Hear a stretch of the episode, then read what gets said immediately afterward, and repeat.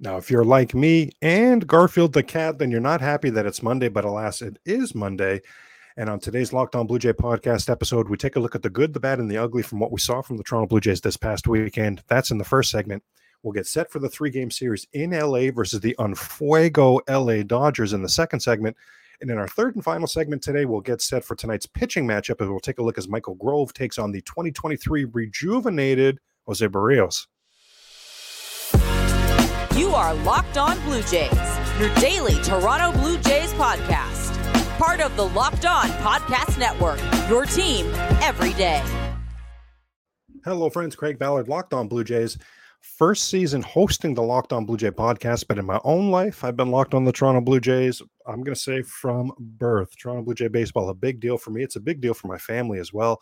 So I certainly thank you for spending part of your day talking Toronto Blue Jay baseball with me want to remind you that the Locked On Blue Jay podcast, of course, part of the Locked On Podcast Network, your team every day. And of course, all of the Blue Jay games this season can are available for you to take in on Sirius XM. The Locked On Blue Jay podcast. I'm so thrilled. I'm downright proud to say it's the only daily Blue Jay podcast there is. Monday, Tuesday, Wednesday, Thursday, Friday. Drop by, talk Toronto Blue Jay baseball with me.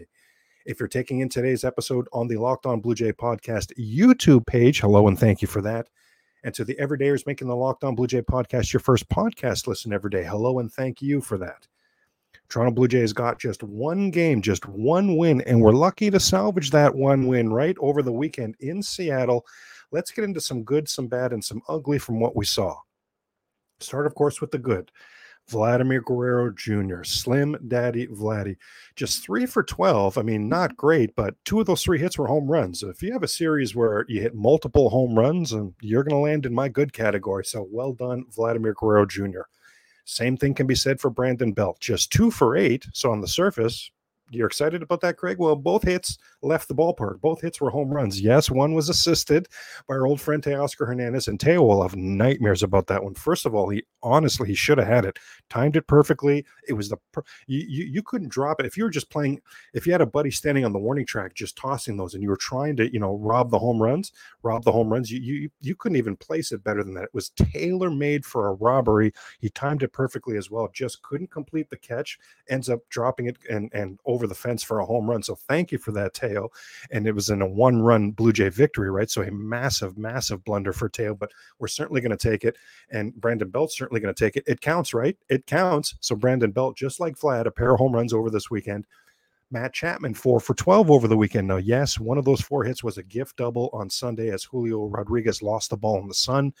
But for me, I feel like this is one of those under the category where you know things work work themselves out in, in, the wash. You know that old saying, "It works itself out in the wash." That's what I feel like has happened here because I mean that hit really makes up for the times where he stung the ball, but right at somebody, right? So it was a gift double, but it still counts, and I'm still putting Matt Chapman in the good category for this weekend. How about Cavan Biggio? How about Cavan Biggio? Three for six in this series. Over the last month, Cavan Biggio is hitting 308 with a 386 on base percentage. How about it? How about it? I mean, that's either going to be really good for the Toronto Blue Jays going forward, or those sort of numbers are going to uh, going to land Cavan Biggio on other teams' radars for a nice trade piece, right? Potentially, at least for the Blue Jays in the next uh, week or so. Now, how is Cavan Biggio three for six and the hottest hitter on the team and not in the lineup on Sunday? Well, that's we're getting to the bad category. We're getting that's John Schneider, right? We're we're, we're getting to John Schneider. Kevin Kiermaier. Kiermaier only had six at bats in this series, but I still have him in the good category. Two for six with a home run. I thought, I thought Kevin Kiermaier was good this weekend. How about some pitchers? Now, between Yusei Kikuchi and Kevin Gausman, you get 11 and one third innings pitched, only four runs allowed. Now, all four of those runs were on home runs that Kevin Gausman allowed. He allowed four solo home runs, and nine times out of 10, you're allowing four solo home runs. You're not going to be in the good category. You'd be either in the bad or the ugly category. But for Gausman and Kikuchi, the fact that they combined for 17 strikeouts and just one walk, I've still got them in the good category. And some of those home runs that Gausman gave up, we're going to kind of give him a bit of a pass here because he he was rusty. The miles per hour, his, his velocity was down. Even after the game, he said, "Boy, oh boy, really fatigued out there. Just wasn't myself." Because he he'd been off for so long at this point, not just the All Star break. Remember, Kevin Gausman took the All Star break off on purpose to get some rest. I wouldn't say it backfired, but but things uh, you know, didn't really work out as planned because then he had to miss his next start anyway when he woke up uh, uh, with that injury that one uh, was at the last Saturday, and Chris Bassitt had to step in for him there. So it's been a while since Gausman's been on the mound, so a little rusty, fine, but ultimately he had nine strikeouts in that game and no walks. I'm going to say that's good. I'm going to say that's good. The four home runs, we kind of see the reason for the four home runs. How about Alek Manoah? How about the big Puma? Wow, I thought his slider was really encouraging on Sunday. It felt like Manoah generated more swings and miss from his slider on Sunday than he has combined all season long. Now, of course, that can't possibly be the case, right? That can't possibly be an actual fact, but it just from from a mind's eye standpoint, it felt like it. I felt like he was way more effective. Now, with that pitch, you know, was I was I uh, was I pleased with his control and his command? How could you be? How could you be? No, no. But overall, I thought it was one of his better starts. And the reason I have Manoah in the good category here is because for the first time this season, at least one of the first times this season, it felt like Alek Manoah. Alek Manoah. I mean, even that little mini stare down he had with Julio Rodriguez, just for whatever it was, you know, the, the little things he was doing, it felt like Alek Manoah, Alek Manoah on the mound on Sunday for the Toronto Blue Jays. How about the bad category? Well, John Schneider has has built camp. He is he is firmly entrenched in the bad category. Uh, I I never agree with his lineup construction. I never agree with his in game decisions. Even Buck, let's put it this way: even Buck Martinez this past weekend had criticism for John Schneider, and it was for lack of strategy. You never hear Buck Martinez be critical of Blue Jays, in particular managers. He had criticism for John Schneider over this past weekend. Now, it's only a half hour pod, so I don't have time to get into every game's blunders, but I mean, you watched the games this weekend as well. I have to think that you walked away not happy with John Schneider this past weekend either. Speaking of setting up camp in the bad category, well, there's Dalton Varsho again. There's Dalton Varsho again. Two for 11 on the weekend. Dalton Varsho is on my last nerve. Now we have major Dalton, you know, major glass half full coming up for Dalton Varsho in our third segment here today. But Dalton Varsho at the plate is on my last nerve. Whit Merrifield. I've got Whit Merrifield in the bad category. He had two hits this weekend. Two hit Whit is supposed to pertain to him getting, it's supposed to refer to him getting two hits every game, not two hits for an entire weekend series had just seven at bats. He got a walk in there as well, but just two for seven. But Whit Merrifield, three strikeouts over the weekend. Whit Merrifield, more strikeouts than hits. That is not very Whit Merrifield like. That goes in the bad category.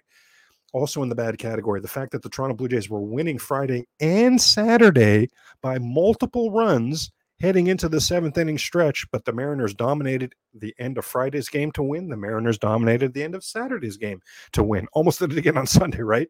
If they'd done that again on Sunday, I think you'd be looking like me. You'd be pulling out the hair. You, would be as bold as, as I am. Now, bold is beautiful, but if you don't have to be bold, of course, you don't need to be, right? Jimmy Garcia, I've got him in the bad category here. Jimmy Jimmy Garcia has been really good. He's been downright stellar lately, but he pitched in two of the games over the weekend allowed a run in each of those games, and the Blue Jays lost by one run in each of those games. So Jimmy Garcia in the bad category. I've got Jordan Romano in the bad category from what we saw this past weekend. Again, bad in a non situation. His ERA is double in non save situations what it is in save situations. Yes, of course, I'm pointing the finger at John Schneider. Why is he put, you know, he's not doing it, Schneider not doing a good job again of setting his players up for success, but I would still like to see better, uh, a better a performance from from from uh, Jordan Romano, better execution from Jordan Romano, regardless of the situation. And even though he ultimately did get the save on Sunday, and along the way in that was a massive strikeout of Julio Rodriguez with the tying run on third and one out, but why was that tying run on third? Because of Romano's blunders. And eventually, and, and the next batter, the, the winning run would be at second. So my goodness, that was way too dicey. There was that was not the dictionary definition of a clean save for Jordan Romano on Sunday. So overall, I've got him in the bad category. Now we get to the ugly. Oh boy. George Springer. Oh my goodness. George Springer was UGLY this past weekend. One for 11. He left a trillion men on base. I mean, I was just really upset with George Springer this past weekend. He's been really good for going on like two months now. This past weekend, wow. Really, really ugly. Speaking of really ugly, what the heck is happening with Bo Bichette? Bo Bichette was 0 for 14 in this series. Pardon? He's in an 0 for 17 stretch right now. It's the worst stretch of his entire career. Bo Bichette, two seasons in a row, led the league in hitting. Going to do it again this season. Was having a, an incredible season. was having an incredible season. 0 for 7, worst stretch of his career. Over this past weekend, Bo Bichette lost 13 points off of his batting average. Holy moly, Bo Bichette, please get that turned around. Bo Bichette, please get that turned around. How about the catchers? Now, yeah, I have the catchers in the ugly category, despite the fact that Alejandro Kirk went four for seven and Danny Jansen hit a home run, but it's going in the ugly category because I'm concerned. Let's let's see what happens. It's great news that the X-rays on Danny Jansen's wrist, uh, uh, arm there, came back negative for any break or fracture, but I'm still very concerned. That's why it's going in the ugly category. I'm still very concerned. Have to hope that Danny Jansen's going to be okay and not miss any playing time. The live, when he got hit live, I thought that at least some, to be honest with you, I thought a good deal of the sound we heard was the ball hitting the bat, some sort of ricochet, you know, getting a lot of the bat. Then you saw the replay, it hit Danny Jansen's wrist flush. That loud cracking sound, that loud that I thought was the ball hitting the bat, that was all Danny Jansen's bone. My goodness. Have to hope he's going to be okay. He's so important to this team. And finally, in the ugly category, we'll finish it off with the fact that Nate Pearson opened the weekend as a Toronto Blue Jay, closed the weekend as, as a Buffalo Bison. Speaking of players who, and, and we were talking about Biggio earlier, could he be a trade candidate? I, I, I can't I, don't have an I don't have the guts here to, to, to full out predict that the Blue Jays are about to trade Nate Pearson, but I am not. I'm, I'm in the uh, scenario right now. I'm in the position right now where I am leaning there. I'm not going to be surprised at all you know, when, when you look around, I've been racking my brain here, you know, what assets in the Blue Jays organization could other teams be interested in for some really nice trades for the Blue Jays at the trade deadline? Because of course we don't want to part with Ricky Tiedemann. I mean, I mean, hard pass on that. What what else could could players or could other teams be interested in? You hope they see something they can they can turn around with Santiago Espinal. You hope they see Espinal as an asset. You hope they see a Cavan Biggio as an asset. Well, I think just because of Nate Pearson's stuff, I think that Blue Jays at this point are going to hope that other teams see Nate Pearson as a return asset to make some sort of trade, especially with Chad Green right around the corner from returning for the Toronto Blue Jays. Now, coming up on the Locked On Blue Jay podcast, we're going to get set for this three game series starting tonight in La La Land as the Blue Jays battle the on fire LA Dodgers. Those games, of course, are going to be available for you on SiriusXM. Now, first, I wanted to ask if you wanted a chance to win more money with less picks, well, then head to Sleeper.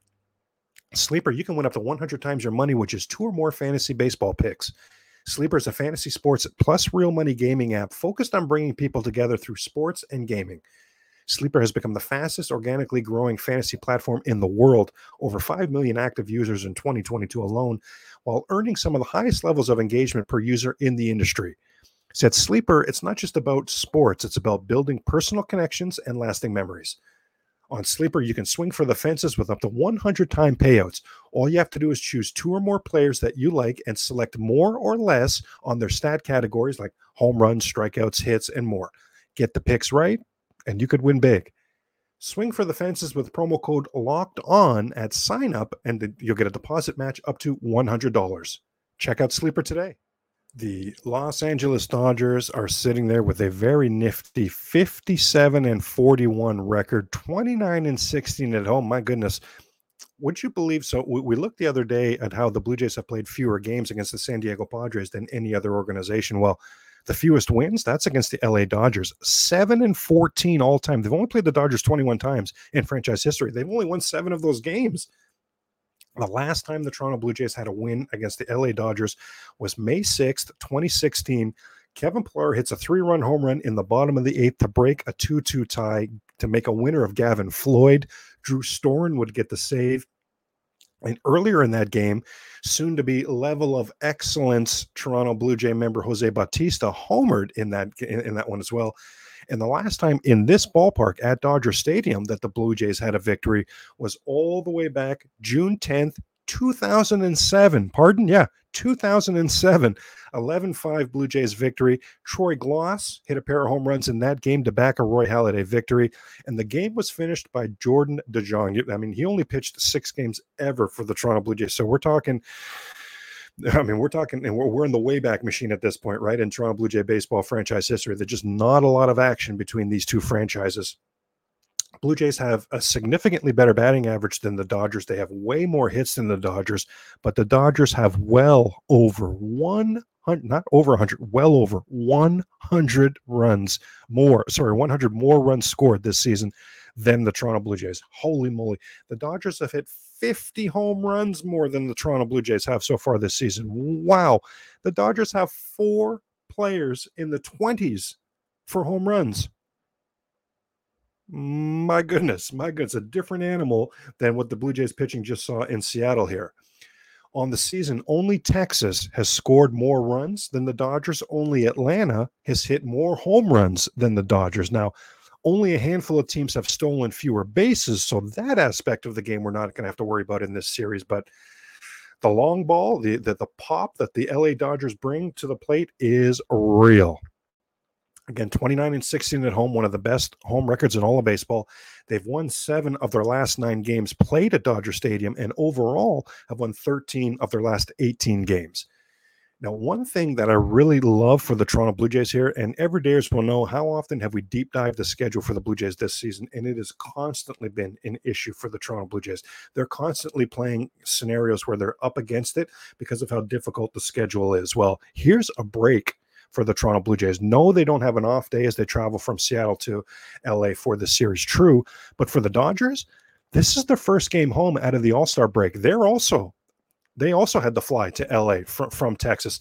The Dodgers had a nine game road trip as they came out of the All Star break. Now, they didn't, it, it, didn't trip them up. They went six and three. they took two out of three at the Mets. They took two out of three at Baltimore, and they took two out of three in Texas.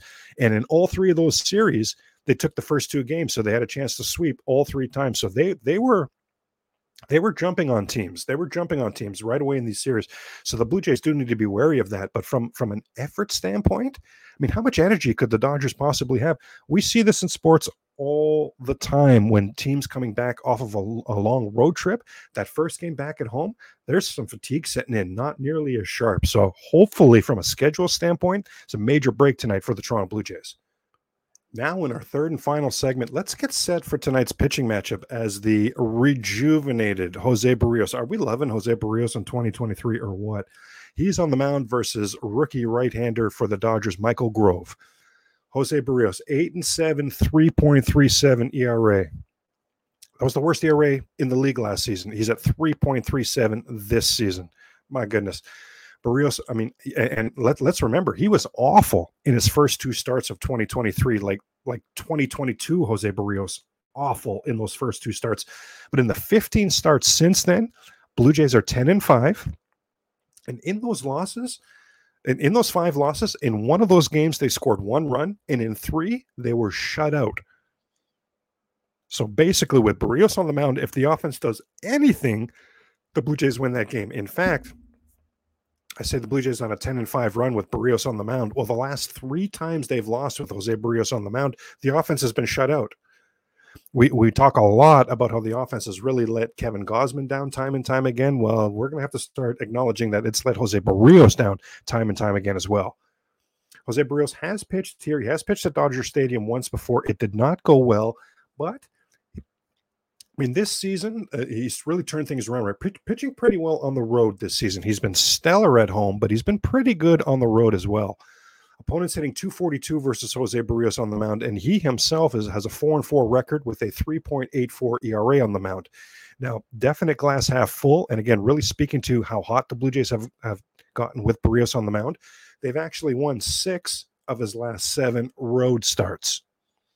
So a lot of things pointing to a Toronto Blue Jay victory tonight, right?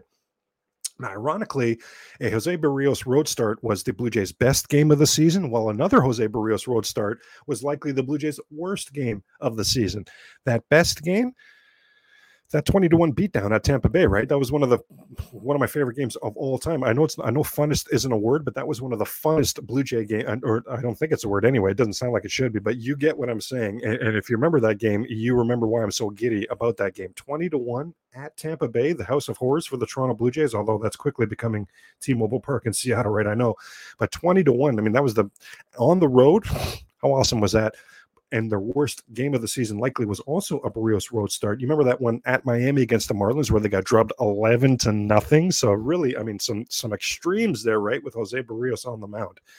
Now, current Dodgers, gotta say they've hit Berrios pretty well in their career. Now, the the definite uh, matchups to keep an eye on tonight JD Martinez and Mookie Betts. Now, both of them from their playing days with the Boston Red Sox, they've got a lot of experience against Jose Berrios and have done very well against Jose Berrios. They're combined 16 for 42. That's a 381 uh, batting average. They've got a 447 on base percentage against Jose Berrios. Wow. wow. Now, on the other side of the coin, let's watch the matchups or or let's let's be excited about the matchups for Berrios tonight against the Dodgers left fielder David Peralta and the shortstop Miguel Rojas as those two are combined just 1 for 10 against Jose Berrios. Michael Grove, fellow righty, but I mean, Berrios is that grizzled veteran. Michael Grove is brand new to baseball. He's making this is just his 13th game. It's just his 10th ever start. Two and two on the season, 6.40 ERA. With the trade deadline approaching, even Grove has acknowledged that his time on the big league level, I mean, th- this season at least, seems likely to be coming to an end very soon with the trade deadline coming as rotation upgrades coming for the LA Dodgers. That's surely the sort of things we're going to see for them at the trade deadline. Now, as a starter, Michael Grove is a strikeout per innings pitched guy, thanks to a very good slider that he has. But the fastball and the curveball has been hammered. In particular, that fastball. Oh boy, that's the pitch that the Toronto Blue Jays need to look to do damage against tonight. Grove has been missing his spots with his fastball and his secondary pitches like the curve. And when he's been missing, he's been missing right down the middle. Missing with your location of your fastball right down the middle, missing with the location of your secondary pitches right down the middle. My goodness, he's 2022 Jose Berrios. Michael Grove is 2022 Jose Berrios, and the Blue Jays need to take advantage tonight.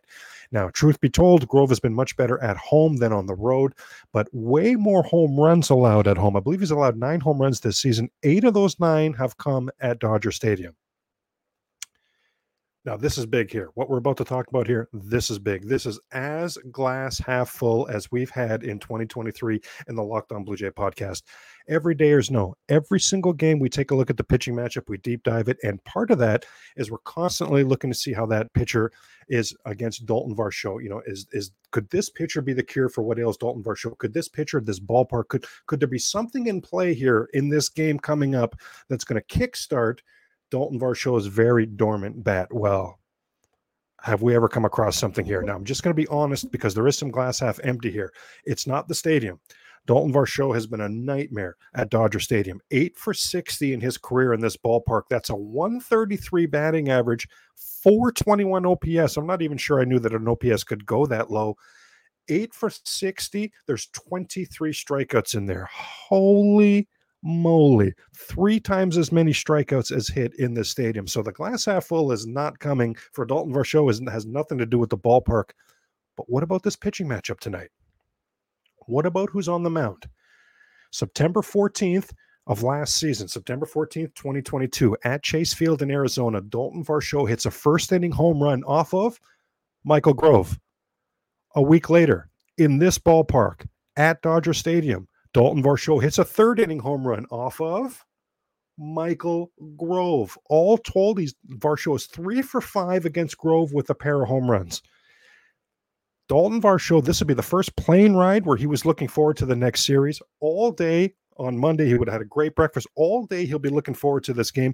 He'll be going to the ballpark for the first time all season. At least it'll be rare, a rare time this season with all kinds of confidence. He knows he sees Michael Grove very well. He knows he hits Michael Grove very well. So, my goodness, if there was a game where we are going to see Dalton Varsho's bat kick-started, you know, if there's a pitcher who has the cure for what ails Dalton Varsho, my goodness, it's got to be Michael Grove. Dalton Varsho, looking right at you, big fella. Need to have a big game tonight. That's a wrap for Monday's Locked On Blue Jays podcast episode. Reminder that tonight's Blue Jays at Dodgers tilt is available on SiriusXM. And reminder that the Locked On Blue Jay podcast is your only daily Blue Jay podcast. So check back in every day this week for Toronto Blue Jay conversations. Tomorrow we'll get you set for Chris Bassitt versus Julio Urias. Plus, it is Trivia Tuesday, with a pair of former Toronto Blue Jays, Fred McGriff and Scott Rolen, congratulations to both of them, inducted into the Baseball Hall of Fame this past weekend. The trivia questions this week will revolve around them. For now, keep it locked on the Locked On Podcast Network and check out Sully hosting Locked On MLB.